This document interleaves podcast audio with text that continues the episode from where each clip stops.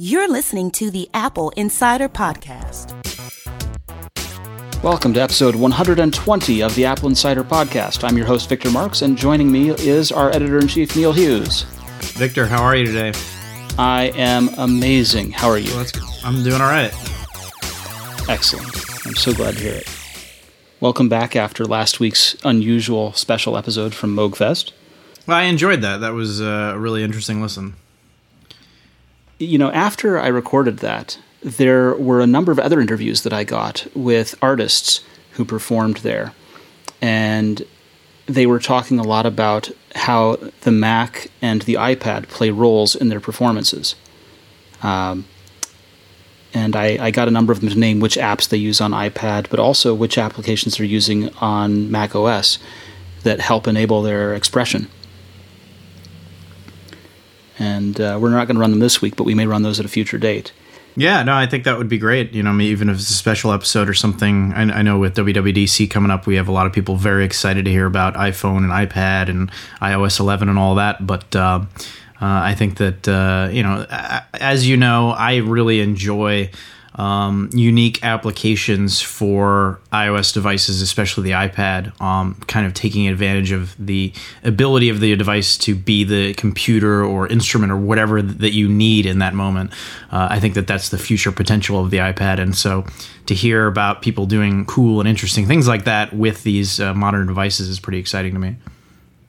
For me, it's, it's about the user. And in this case, the user is a professional user using these tools for their their living. And right.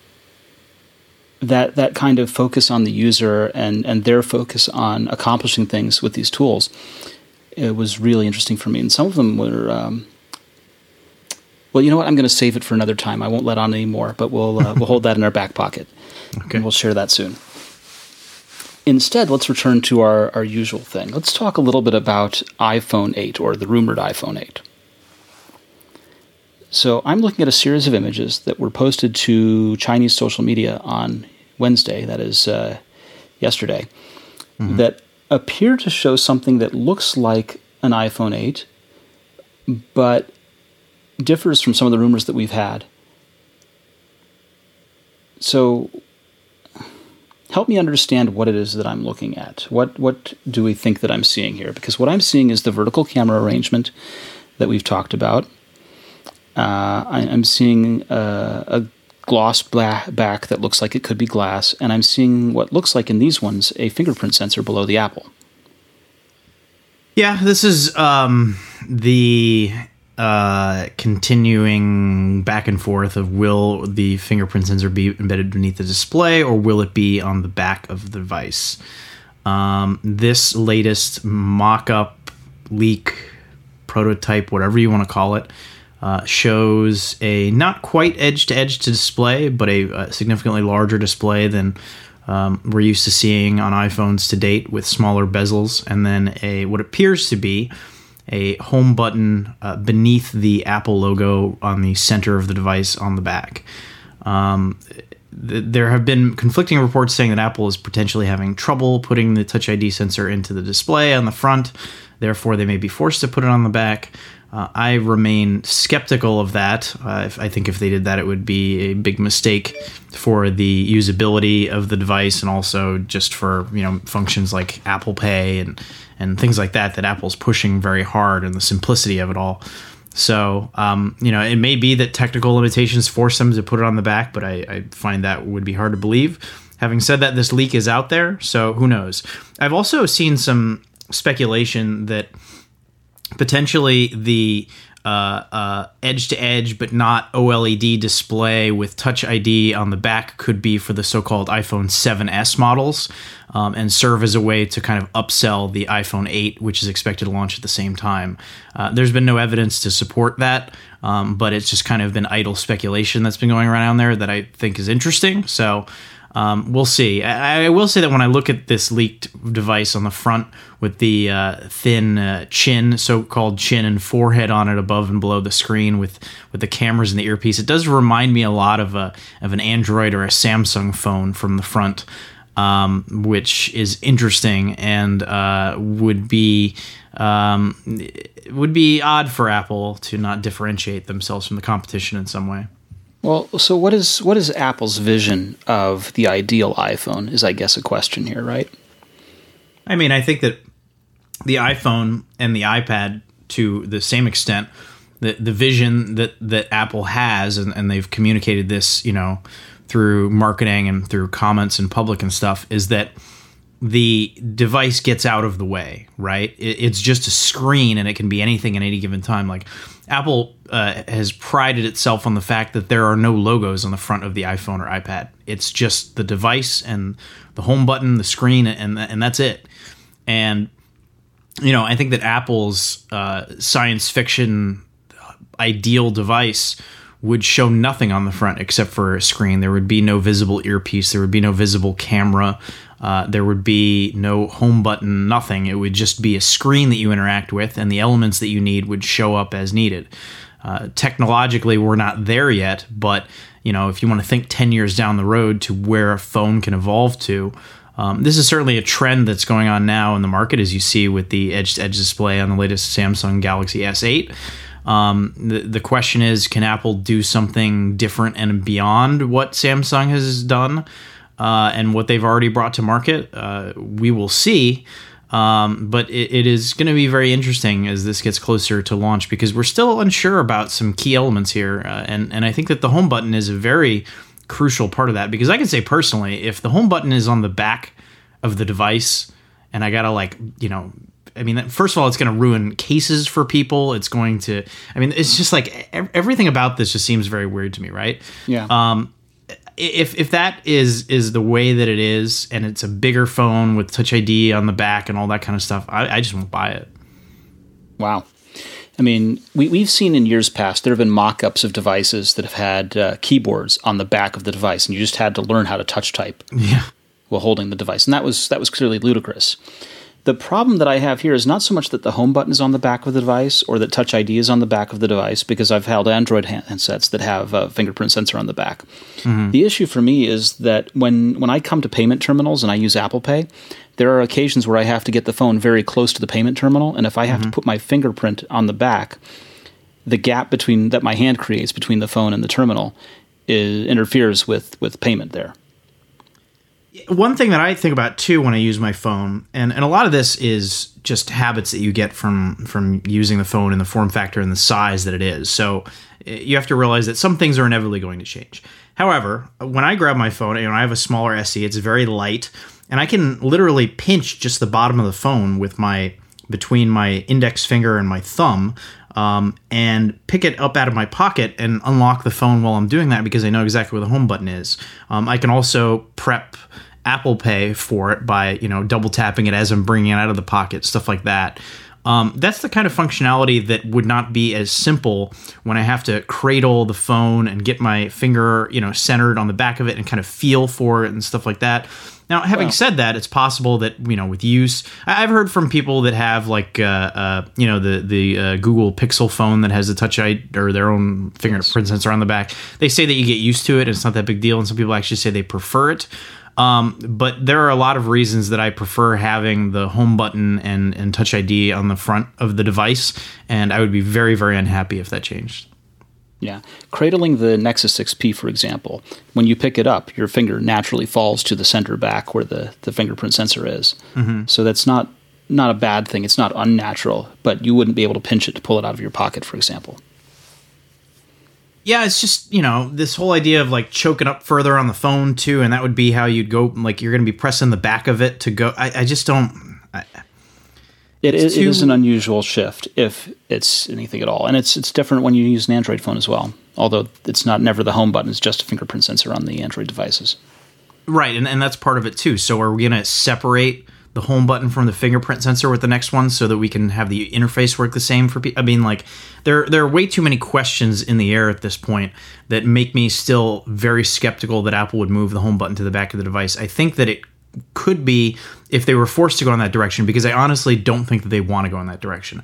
I think if they were forced to go in that direction because of technical limitations, it could be a misstep for them, because you know that they want to put it within the screen on the front of the device. You just know from the comments that they've made about how they view the iPad and the iPhone as a blank canvas to be whatever it needs to be at that moment. Um, I think that, you know, they don't want to hide this stuff on the back of the phone or have you feel for it or stuff like that. It's just not how the device is meant to work. And um, it, it it might be, maybe I'm getting a little ahead of myself here, but if they did that, uh, it might be a tactical error for them, um, it, dynamically changing the way that the iPhone is used. And then only temporarily, if they were to fix it in a couple years and finally embed it in the front of the screen, it'd be like, oh, remember that mistake we made? Well, now we're back, you know?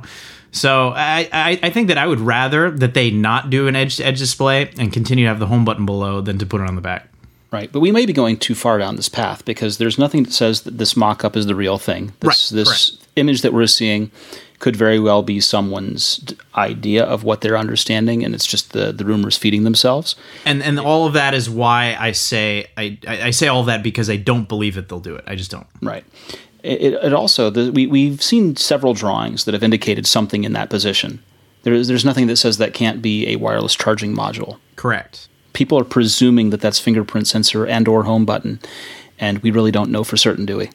What if the wireless charging technology is the same contact-based magnetic thing that works with the Apple Watch, but also works with accessories? So we saw this last year, and there was some speculation that was kind of interesting, and this is, you make a very good point there.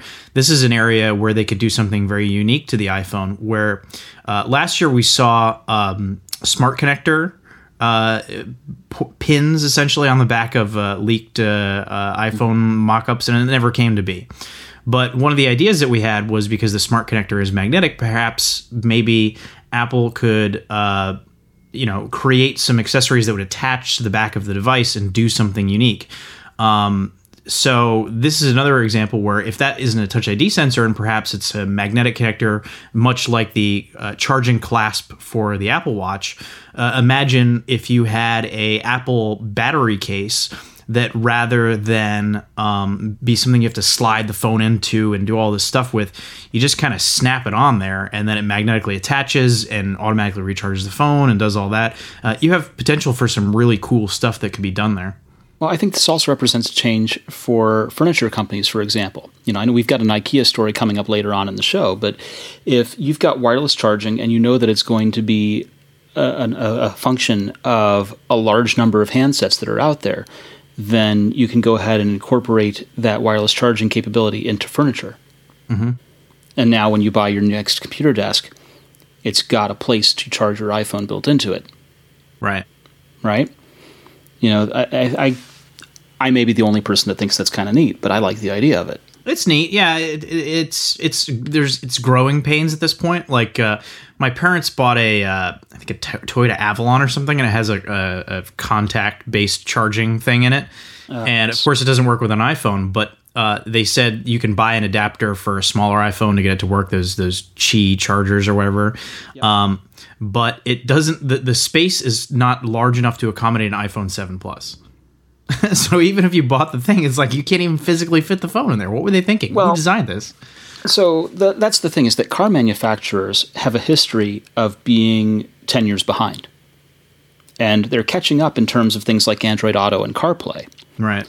But for everything else, they're they're in this rough space where they're learning the difference between car building cycles versus other product cycles, right? Car building cycles happen every ten years with a five-year refresh, maybe a little bit sooner than that sometimes. But, you right. know, it, it, you, you see these models go on for ages and ages, right? two thousand three to two thousand seven, and then another model change from two thousand eight to two thousand, let's say twelve, and then from uh, from thirteen to seventeen. So you at least get four or five years out of a car and maybe a refresh cycle where they, they facelift it. But product development for the phone happens a lot faster than that. Product development for everything else, including the self-driving aspect or or uh, telematics, those things happen a lot faster as well. So they're getting better about in-car entertainment. But when it comes to something like the wireless charging pad in Toyota Avalon, they thought it was something cool, but they couldn't account for the incredible growing screen size of devices. That wasn't something that was on their horizon. And so now Toyota's going to be stuck with that for another four years. which is crazy because most of these phones now are getting bigger. I think like forty percent of iPhones sold are the seven plus. So it's like, oh yeah, yeah, what were they thinking? You know, Toyota is is been one of the slow ones on the uptake anyway, right? Toyota didn't want to get into Apple CarPlay. They were they're not doing it as far as I can remember. Or if they are doing it, they're among the last to get on board. Um, the last I knew at C E S was that they weren't doing it. Yeah, I don't think they are. Yeah. So it, it, you know, when you, when you talk Toyota, that's that's one of the things you have to take into account is that um, when it comes to in-car technology for the user, that it's it's kind of very much. Uh, let's say a world that's not very accommodating to the iPhone, for example. Right. You know, you can charge, sure. You can play music over Bluetooth, but uh, that's about as far as you get, right? The the uh, wireless charging pad, like you say, doesn't work. Right. And and it also is, doesn't work for a lot of the Android phones out there as well.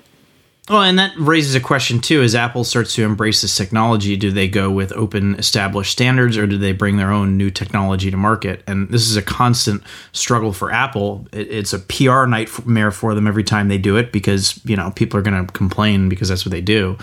But you, you have to weigh, as a company, can we do it better?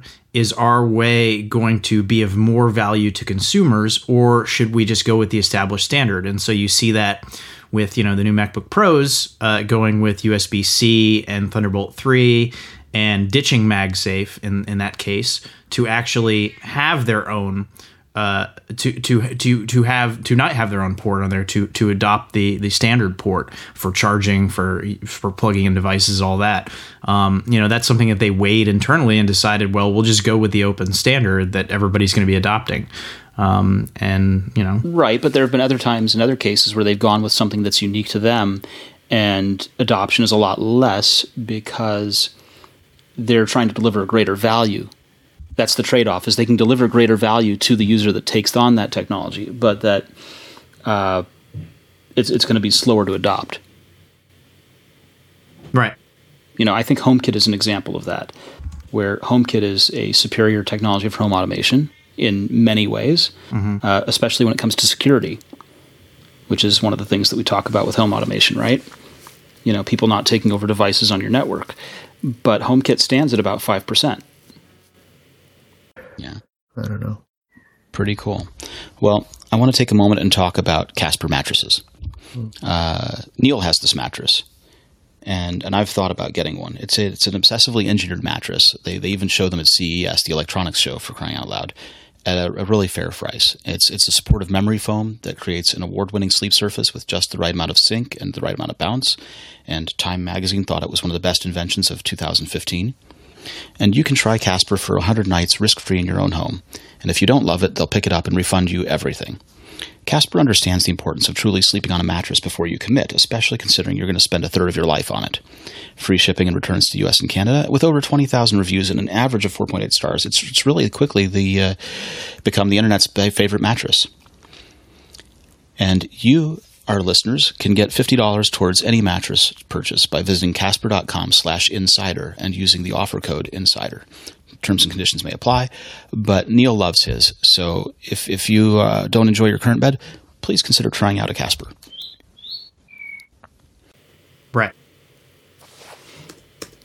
Let's keep this going. So we're going to keep this in mind. We'll come back to HomeKit a little bit later on.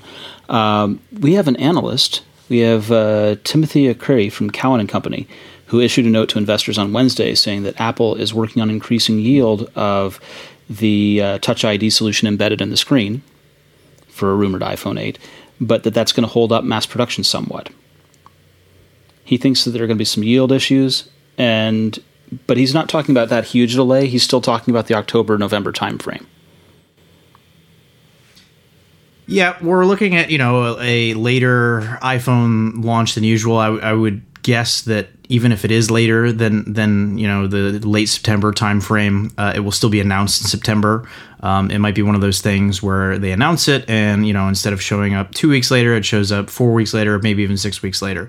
Um, but generally speaking, analysts like Timothy Arcuri and others aren't too concerned about it because they see all these devices being sold in the fall anyhow, whether some of them are in the September quarter or they get pushed back to the December quarter or even past Christmas if Apple can't manufacture enough.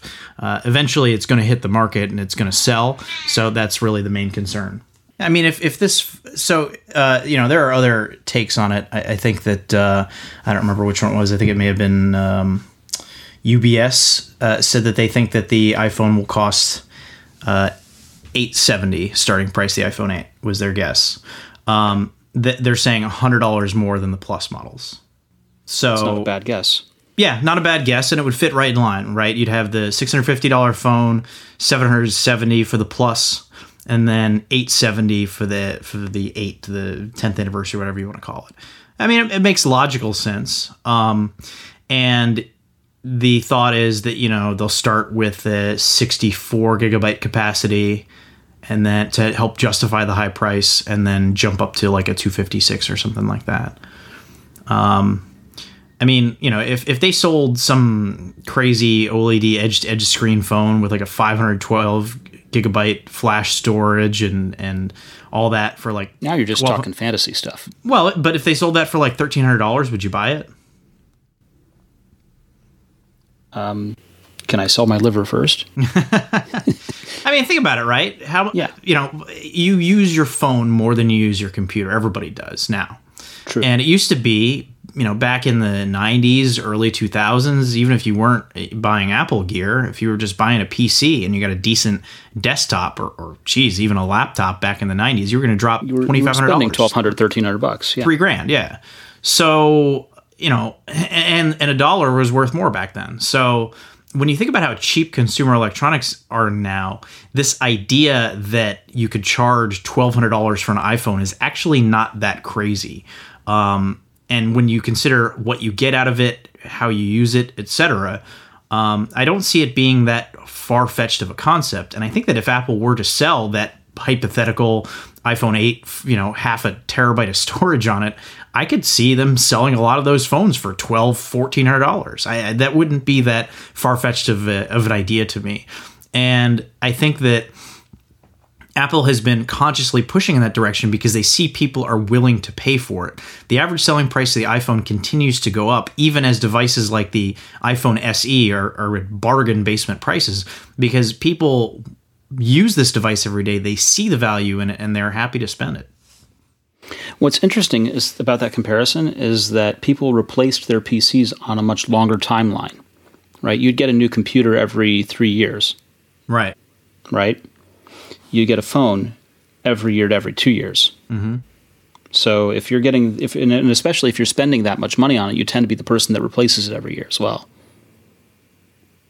I would think it, the people who are buying S Es are the ones that keep them longer. Is it is it like Apple's like a, a crack dealer or something? Like you got hooked uh, on the early days of, you know, fast uh, upgrades year over year as the technology improved, but also carrier subsidies to get you on a two-year time frame, and now you know you're jonesing for that new phone, and they got you hooked. And now instead of the carrier helping to subsidize it or whatever, you're just paying all out of pocket. Uh, pretty much, or using the Apple Upgrade Plan, where it's you you, you buy in, you pay across the year, and hope that they have one for you when it comes time. And remember, you know, back to when you get a new P C every three years, even when it was getting a lot faster, that was pretty much it. You were just getting a faster P C. There there weren't like a lot of new features coming to computers back then. The interface was pretty well established. Um, we didn't have fast enough internet for things like video chat and stuff like that. Nowadays, you know, uh, in, in many ways, the limitation is in the hardware because the internet is fast enough, always connected, capable enough. The apps can, you know, do things. It's just a matter of of new functionality coming through the hardware that that makes it more exciting than upgrading your P C in many ways. It's, right. It's when more, you, it's, you had to upgrade the P C, right? It was about the C P U and about the graphics processor, mm-hmm. right? You had to upgrade the uh, the C P U to keep current on whatever system requirements were, and the G P U was required because, well, goodness knows that's where a lot of the power comes from now anyway. Yeah, it would be, you know, what, how fast does it boot would be what you'd be worried about. And uh, what's the battery life if it's, if it was a laptop, and how many frames per second, and frames per second would you get on a game. Yeah. And, and that was about it. But when you think about a phone, it's like, my camera is so much better. Well, now I have three D touch, you know, the screen is better. Touch I D is faster. Now it's got stereo speakers. Um, even as the upgrades become uh, less crazy and, and, and less uh, more advanced every year over year, um, they're still big in, in many ways that, that drive people to want to upgrade. Yes. So ten and a half inch iPad. We've we've got a render of a ten and a half inch iPad, uh, rumored as an iPad Pro. Mm-hmm. The person who's citing this rumor claims that it's one hundred percent confirmed. It's already in mass production. There's no room for error. Um, that's a little more confident than we are usually, isn't it? It is, but uh, the rumors all seem to be pointing toward this device being announced at W W D C, so I'm pretty confident that we're going to see it at W W D C. I think that Ming-Chi Kuo gave it a seventy percent chance of being announced there. I don't know where he gets those odds from, but um, I would say we should probably expect the ten point five inch iPad at W W D C. The, the question that I have about that, and the problem that I have, is we have these rumors of this new design ten point five inch upgrade from the nine point seven inch. The question becomes, what happens to the twelve point nine inch? Because they just released it a year and a half ago, um, a little over that, but um, they've only done one version of the twelve point nine inch. The uh, first version of it. It's due for an upgrade. It, I'm guessing it wasn't the biggest seller. I'm guessing uh, it was kind of a niche device. Um, do they think that the ten point five inch is a happy medium and is the one size to rule them all, in much the same way that the twelve inch MacBook superseded both the thirteen inch and eleven inch MacBook Airs? Or I hope you're wrong. Is there a new twelve point nine inch model, maybe with thinner bezel and same screen size? Or is there a new jumbo size model with a slightly larger screen size and the same form factor, like looking at like, you know, thirteen point seven inches or whatever? Um, I, I don't know what they're doing there. I don't think they're going to abandon the larger iPad. I, I, that would be a rare um, one and done for Apple, uh, like like the Fat Nano or something. Um, I, I don't. I just don't see them doing it. But we haven't really heard a lot of rumors about a twelve point nine inch model, so, so I'm very curious to see what happens as someone who enjoys the larger size iPad. Here's the thing to take into account, right? App, Apple's said over and over again, and we've repeated here over and over again, that Apple says their vision of the future of computing is the iPad. And I've I've had uh, a couple. I've had a week here where I've been using the Bridge keyboard for the large iPad, and mm-hmm. I've also been using that with, of course, the large iPad. And one of the things that I find about the large iPad is that even when I'm not using it with the Bridge keyboard, with the accessory keyboard, that in in landscape mode, I can touch type on that thing with my eyes closed. Right. Because the layout of the on-screen keyboard and the size of the on-screen keyboard is identical to that that I expect from a laptop. That works for me. The the idea of shrinking it to the nine point seven makes it just a little too difficult for me to touch type reliably. The ten and a half inch, uh, unless they can somehow make the, the size of the keys large enough, which I don't think they can, because physically, how would you do that? Right. Um, it's it's just not as easy for me to get into as the twelve and nine inch. Yeah, it, it's it's it's interesting because the use cases can be very different. You know, are you using your iPad for reading in bed? Uh, is it mostly one-handed use? You know, are you holding it in the kitchen while you make dinner or something? You know, reading recipes or whatever. Or in my case, my iPad Pro, the twelve point nine inch, is kind of a couch computer slash uh, uh, streaming T V. Like I have the I have a T W C Spectrum, um, and they have an app that lets me get live streaming T V on it. And so in my office, it's my office T V. I don't have to have a T V in here. Um, and uh, you know, I use it to watch movies on an airplane and stuff like that. But it's not like something that I take into bed with me.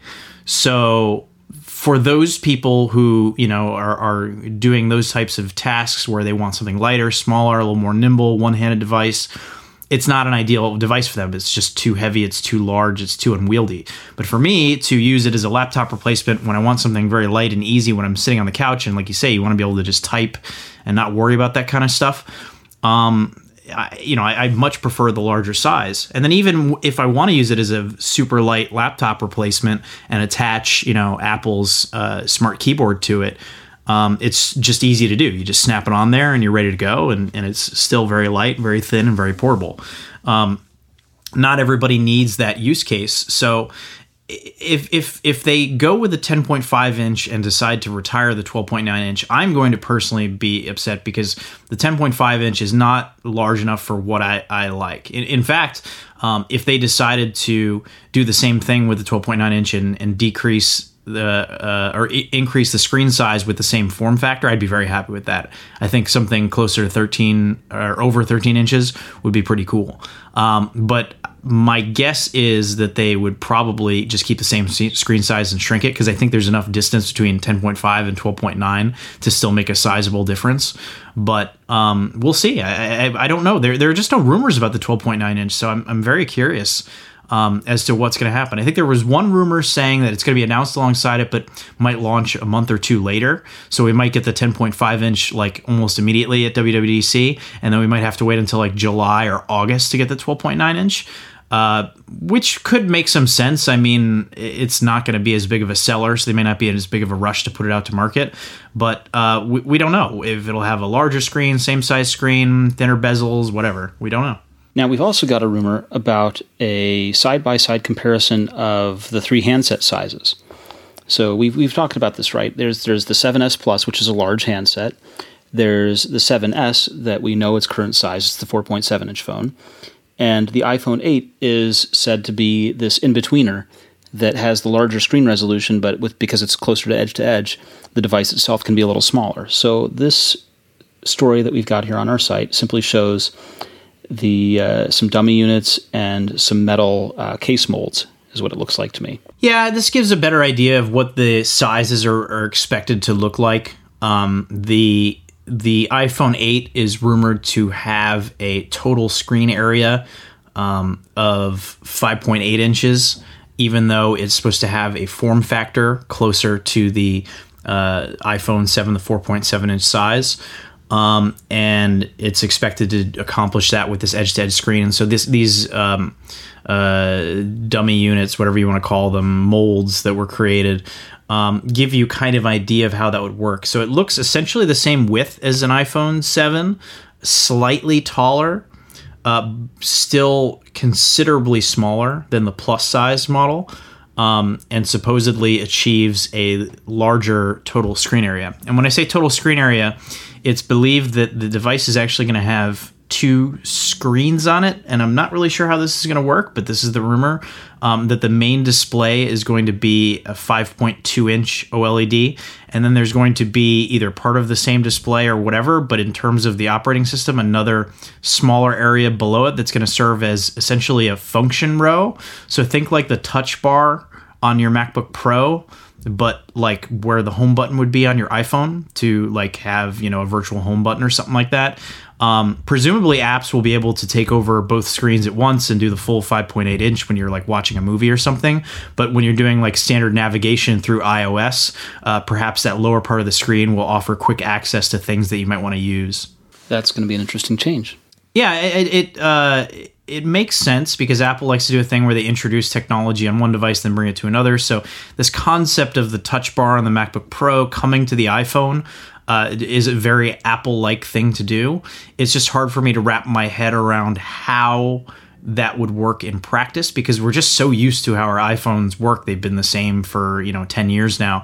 So to have a major shakeup in how it works, I mean, I could see, right, you gotta, because Apple is very much about user experience. So you have to have something on their visual cue that says, here's the home button, here is where you put your thumb for Touch I D, here is whatever. So I see where the function bar would make sense in that respect, but I'm not sure what you would use the rest of the space for. Like, are we going to have, you know, quick access to things like uh, uh, multitasking or, or whatever? I, I don't know. I don't know what they would put down there. You know, it's it's. We've had, as you say, the, the iOS has been about the same for forever. the bottom row has always been sort of an app dock of persistent apps, even as you slide across the rest of the interface. Right. So it is sort of a quick access bar already. The the question is, does that become something that changes based on where you're at? Yeah, it's um, like I said, I would have to think that Apple's going to give the ability of apps to use the full screen. Um, and then for standard iOS navigation, you know, put icons down there for things that don't necessarily need to take up the full five point eight inches. But it's one of those things that um, it, it, one of the more exciting things about W W D C coming up is the fact that Um, while the hardware leaks ahead of time because Apple has to outsource to manufacturing partners and assembly partners to get these devices to market, the software is still all done in-house.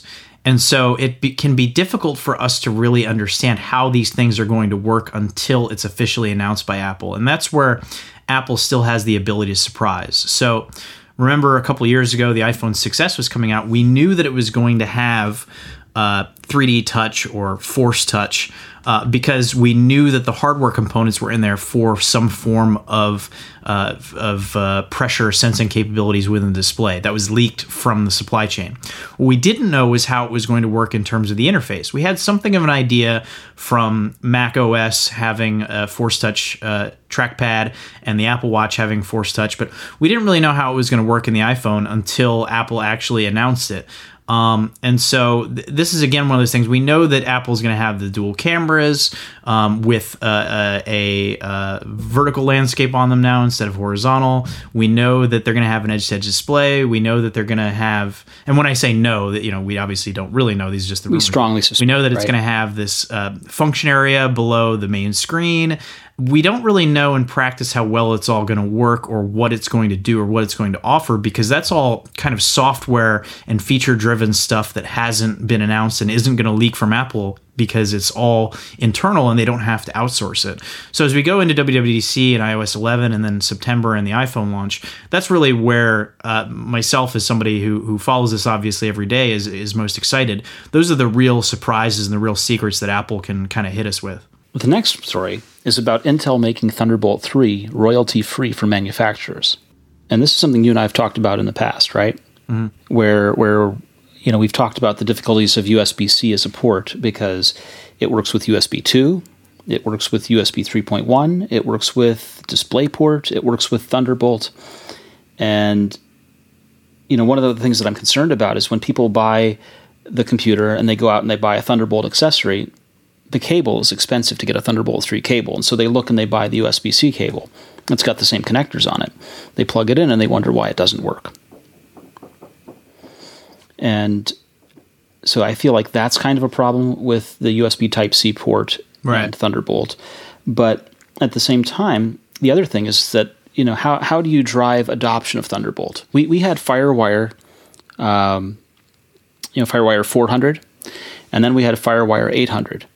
And those were only ever really adopted on Apple machines and on Sony, which used a, a port for FireWire four hundred.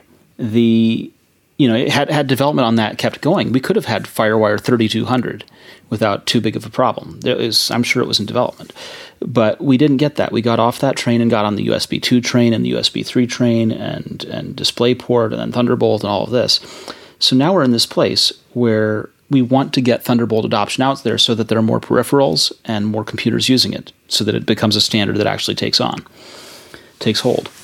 This is this is Intel doing that, isn't it? Yeah, and, and what makes this interesting is the underlying technology of U S B three is still a part of the equation. So hmm. if you were to take your Thunderbolt three device and plug it into a device that doesn't do Thunderbolt three, it would still work just at the slower U S B three speeds. Um, so in theory, uh, everything that you get is going to work. So you can take a U S B three device, plug it into your Thunderbolt three port, and it will still run it. Uh, you know, it's kind of lowest common denominator thing. But if you buy a Thunderbolt three device and you have a Mac with a Thunderbolt three port, it's going to work. Where that becomes kind of provided confusing, you get the Thunderbolt three cable. Yeah, well, hopefully the accessory ships with it, but yes. Um, where this becomes additionally confusing is even with the latest MacBook Pros and twelve-inch MacBook, they're not all Thunderbolt three ports. So... Uh, you you, you want to make sure that you're plugging into the right port. Uh, and, and that's a shame, but that's kind of part of the growing pains. I envision a future where Thunderbolt three remains uh, somewhat of a subset. Uh, most accessories aren't going to need that much speed. Uh, you will not need to, uh, you know, connect a, a thumb drive or something like that to Thunderbolt three. The, the speed would be kind of pointless. Um, but for those like large um, uh, external hard drives plugged into monitors that need all the bandwidth and stuff like that, um, those are the kind of accessories where you need it. Um, I think that making the licensing free is going to help solve a problem that has been there for a while. Uh, Apple was obviously very early to adopt Thunderbolt, helped develop the technology with Intel, and it never really caught on in a meaningful way. You've had Thunderbolt one and two ports on your MacBook Pros for years, um, and the number of accessories available for them is not huge. So I think that by having the same connector and offering the you know uh, fallback to U S B three on underlying technology is going to help with adoption of it, because people can buy with confidence knowing that it's just going to work. Yeah. Now, uh, you're thinking back years and years and years ago, uh, the reason that the U S B port took over the way it did when instead of serial ports was because Intel and Microsoft wrote it into the WinHEX spec. Mm. You know, they, they said, this is what comprises a Microsoft Windows computer in the year nineteen ninety-eight, nineteen ninety-nine. It's going to have U S B one ports. And that that spec seems to have kind of fallen by the wayside now. It's not really uh, nearly as important as it used to be. So making this royalty-free will help drive adoption. You know what this makes me think of? Tell me. This makes me think of when H D T Vs were first coming to market, but everybody still had, like, V C Rs and old D V D players that they would connect over a composite cable. And even the composite cable could do a widescreen image, but nobody had it set up properly. You know, you'd pay some guy from Circuit City to come out to your place and he wouldn't even set it up properly. And, you know, I've seen this at a, at a million people's places, not not more recently, but back when when H D T Vs were first coming out, nothing was set up properly. And so it makes me wonder, like, you're going to have some guy that goes out and buys, you know, high-end uh, uh, accessory, uh, you know, external drive, monitor, whatever, and they get the uh, twelve-inch MacBook to connect it, and it's this all this Thunderbolt three stuff, and it's connected via U S B three, and it's not running at full speed, or, you know, they have the uh, uh, the MacBook Pro uh, that has uh, non-Thunderbolt three ports on it, and it's running at a slower speed or something like that. It just feels like one of those things where there's there's going to be enough user confusion that even for me to explain it is difficult. Yeah, buckle up. We're in for about two years of confusion, maybe three. It won't be that bad, though. Most people just won't know. Much like with the H D T V problem, people go, oh, look at how good the picture looks. And it's like, it looks like crap. It's all stretched out. But, I mean, I guess ignorance well, is bliss if you don't know. The, the real then, problem is when it doesn't work, right? If, when it doesn't as long as work, it works. When you plug it in and something doesn't work the way you expect it should, who do you blame? You don't blame the thing you just bought. You're going to blame Apple.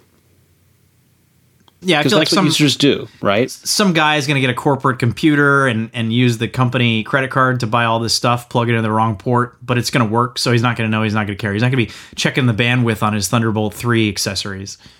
All right. So you went and got to see drones. You got to play with new drones. I did.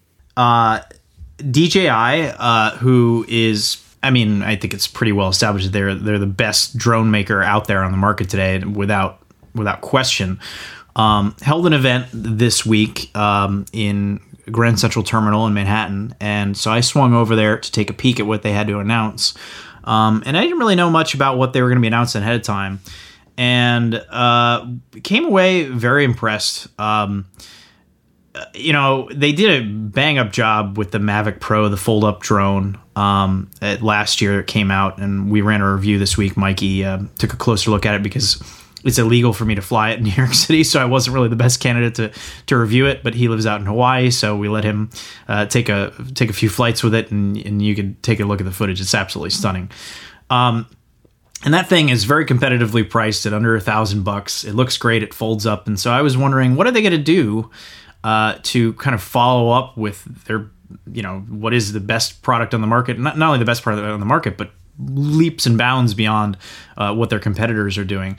And so they went in a very different direction uh, with a, a more personal uh, type drone c- that they're targeting for more mass market use for folks that uh, maybe wouldn't want to spend one thousand dollars on a drone and learn to fly it and all that, but want to have something to get, you know, good shot of the family all together without, you know, holding up to take their phone to take a selfie or, or whatever. Just so take a droney. Right. So what they announced is uh, a really cool product called the D J I Spark.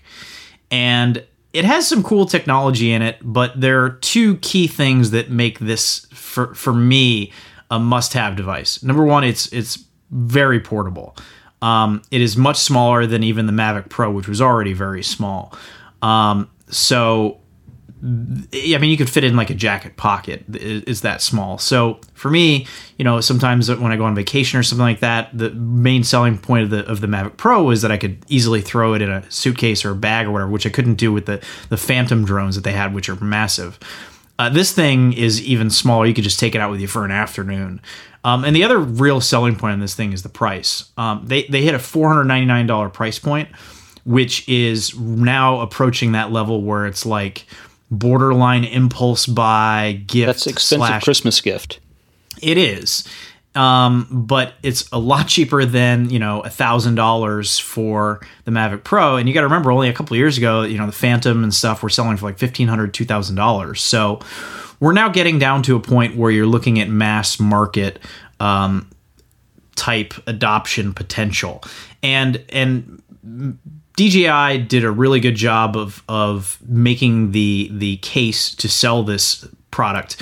Um, and the main feature that they pushed, and I know a lot of our readers scoffed at it, but I, I think that they got the wrong idea, because you got to remember what people are going to be using this for. Most people don't want to fly their five hundred dollars device off into the distance and not be able to find it, you know, uh, after they lose connection or something like that. Most people want to do something a little simpler. Um, they want to just get some good, you know, photos of the family gathering or the barbecue or whatever, right? Look, this is this is like model airplanes, right? Yeah. You you fly it up where you can see it, and you enjoy the pleasure of seeing this thing that you're controlling from the ground. You you want it to take photos from above, and you want them to be good photos. And you want to be able to land the thing without crashing it. How many people buy model airplanes for however much money, think they're going to get into a hobby, crash it on the first try, and then never do it again? Oh, you know you know who does that? The helicopter people. The model helicopters are the hardest thing in the world to fly, and everyone who gets one crashes it.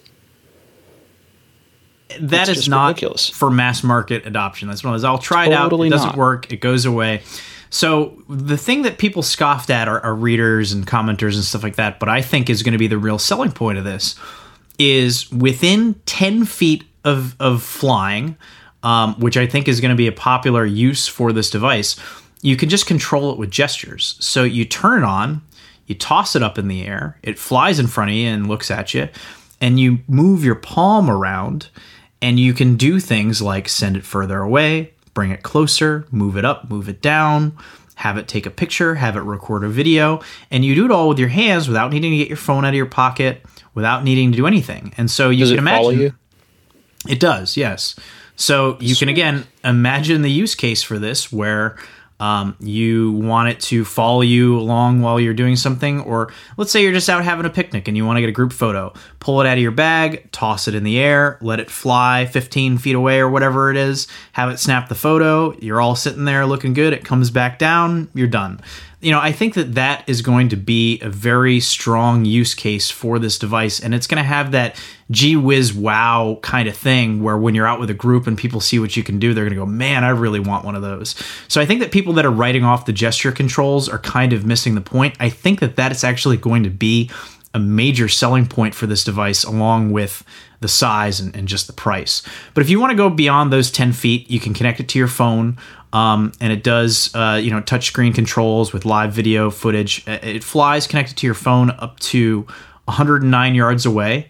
Um, so pretty good distance, and you can manually control it and do all the auto follow and all those capabilities and stuff like that. And then if you really want to push it, um, it can do the capabilities of a lot of their high-end drones, and you can buy a separate controller, which they haven't given a price on yet, but a physical controller that will connect through their uh, proprietary uh, live uh, video feed connection technology um, and allow you to really push this thing and fly it far away.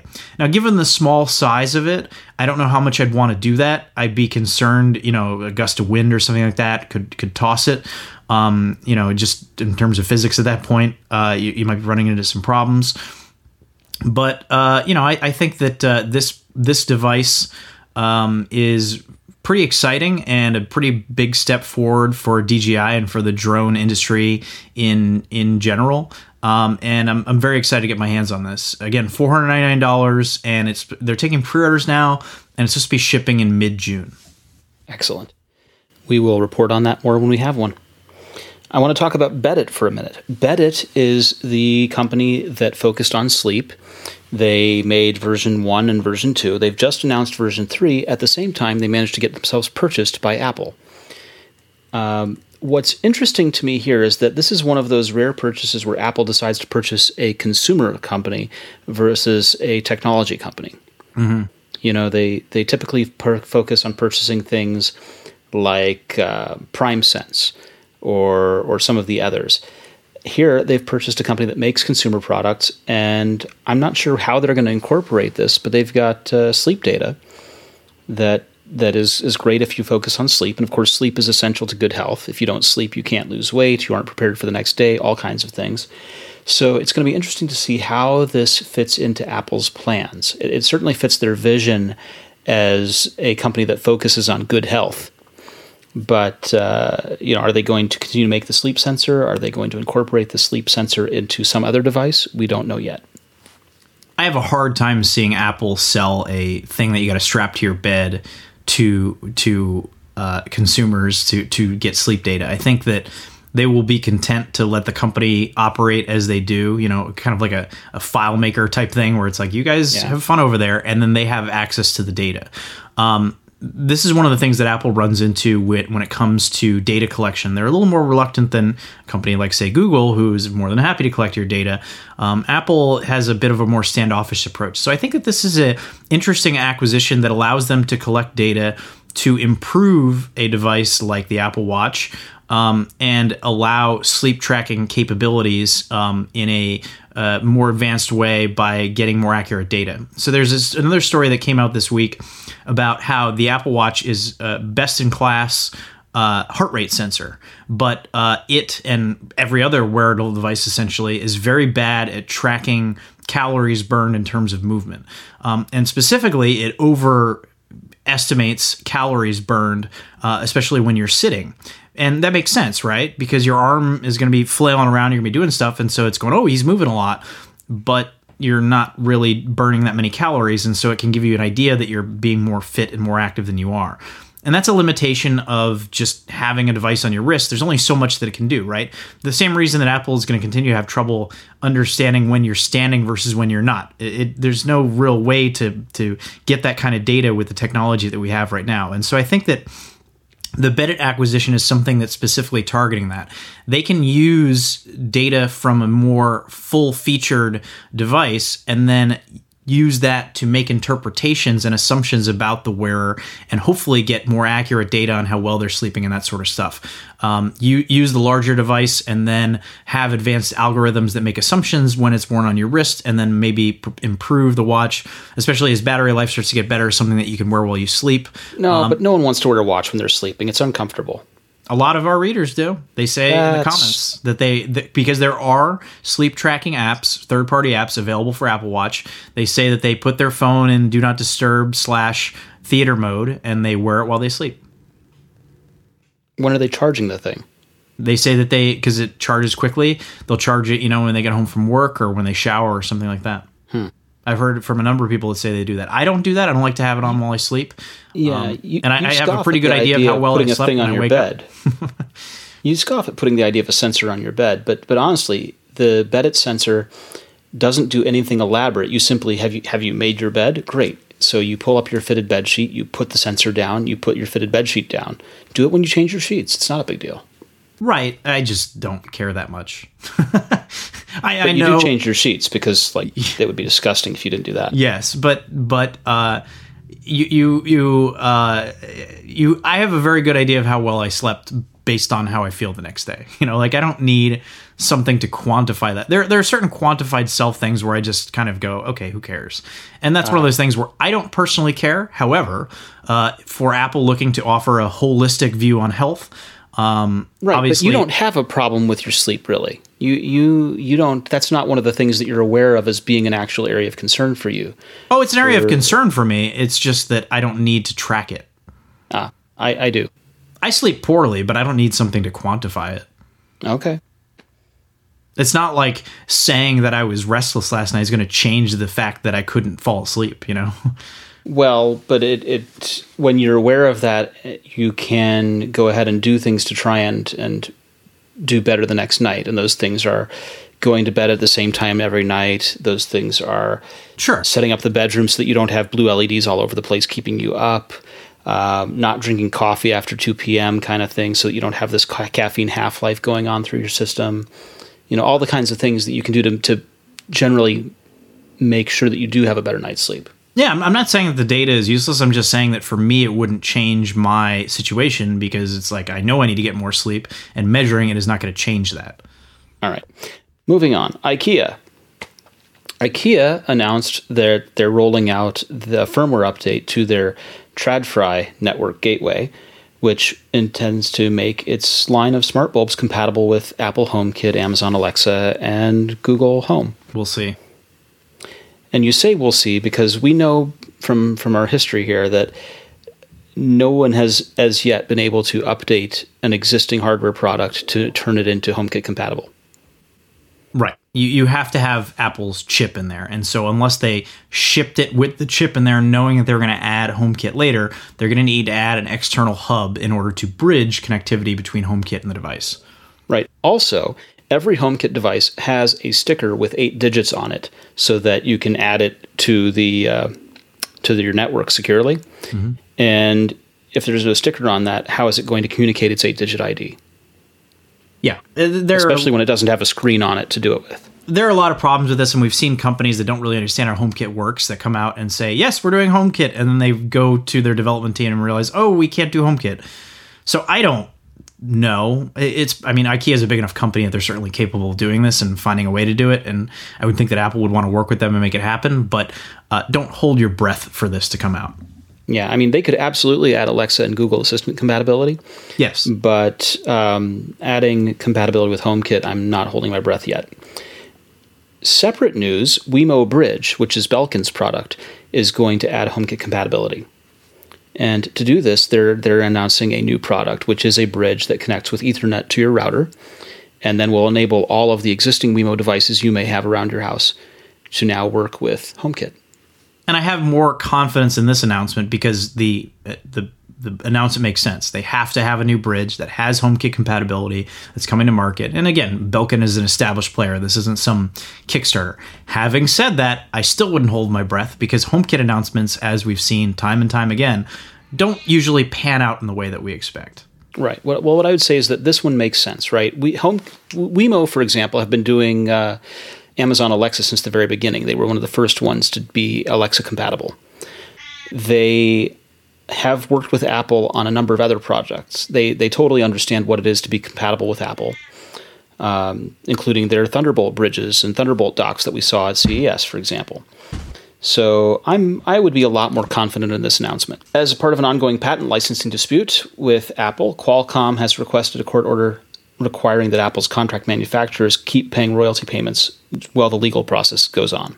Yeah, I mean, this is some sort of behind-the-scenes, you know, politicking going on with this lawsuit here. I don't know what's going to come of it. We saw this week that the Nokia lawsuit was dropped, and uh, uh, their Y-Things products are going to be coming back to Apple stores, and, and Apple's going to be buying some networking equipment from them, and the patent dispute has been settled. So one could hope that uh, this dispute gets resolved in, in some meaningful way so we don't have to just be mired in lawsuits and we can go on to enjoying our lives, but we'll see what happens. Apple's preparing to test a five G cellular network. Yeah, I mean, I think that's not a surprise to anybody. Um, next generation wireless technologies are coming down the pike, and Apple is going to want to en- endorse and embrace them because that's what they need to do to stay competitive. Yes.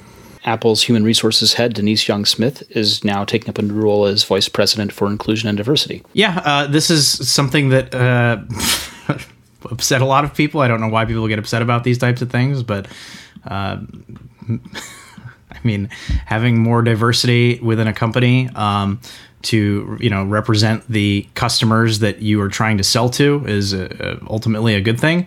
And if Apple wants to, as a uh, corporation, spend their money on that, they have every right to do so. So good for them. Well, and it fits within Apple's vision of what they want Apple to be, right? It not not just a company that makes these kinds of products and delivers this this.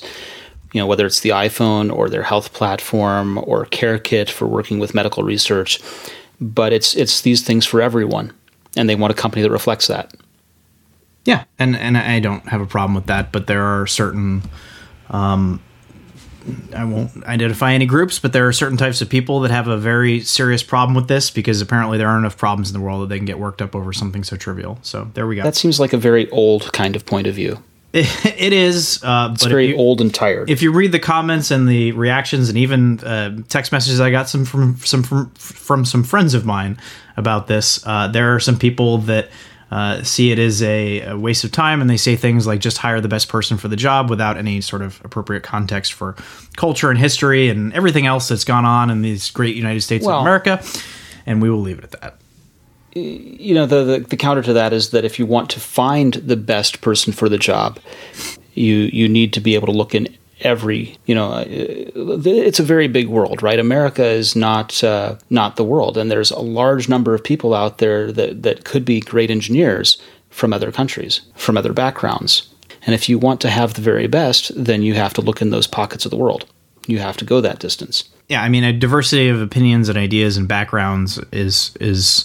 Uh, makes for a better community, a better uh, product, a, a better understanding of one another. You know, um, the, the more that well we said. live in silos and, and separate ourselves from one another, the more the easier it is to to judge and condemn and, and those sorts of things. And, and that does not lead to good things. So um, there's nothing wrong with having communities of people. But when we come together, um, it kind of forces us to find some common ground. And whether we're making the next iPhone or whether we're just, you know, all getting along and living in a city together, uh, it's ultimately a good thing. And people that have a problem with that need to reassess their worldview. Yes. Neil Hughes, where can people find you on the internet? Uh, you can complain at me on Twitter at ThisIsNeil, N E I L, and you can read my stuff on Apple Insider. I'm your host, Victor Marks. This has been another episode of the Apple Insider Podcast, and please send Neil text messages. We'll be back next week with more.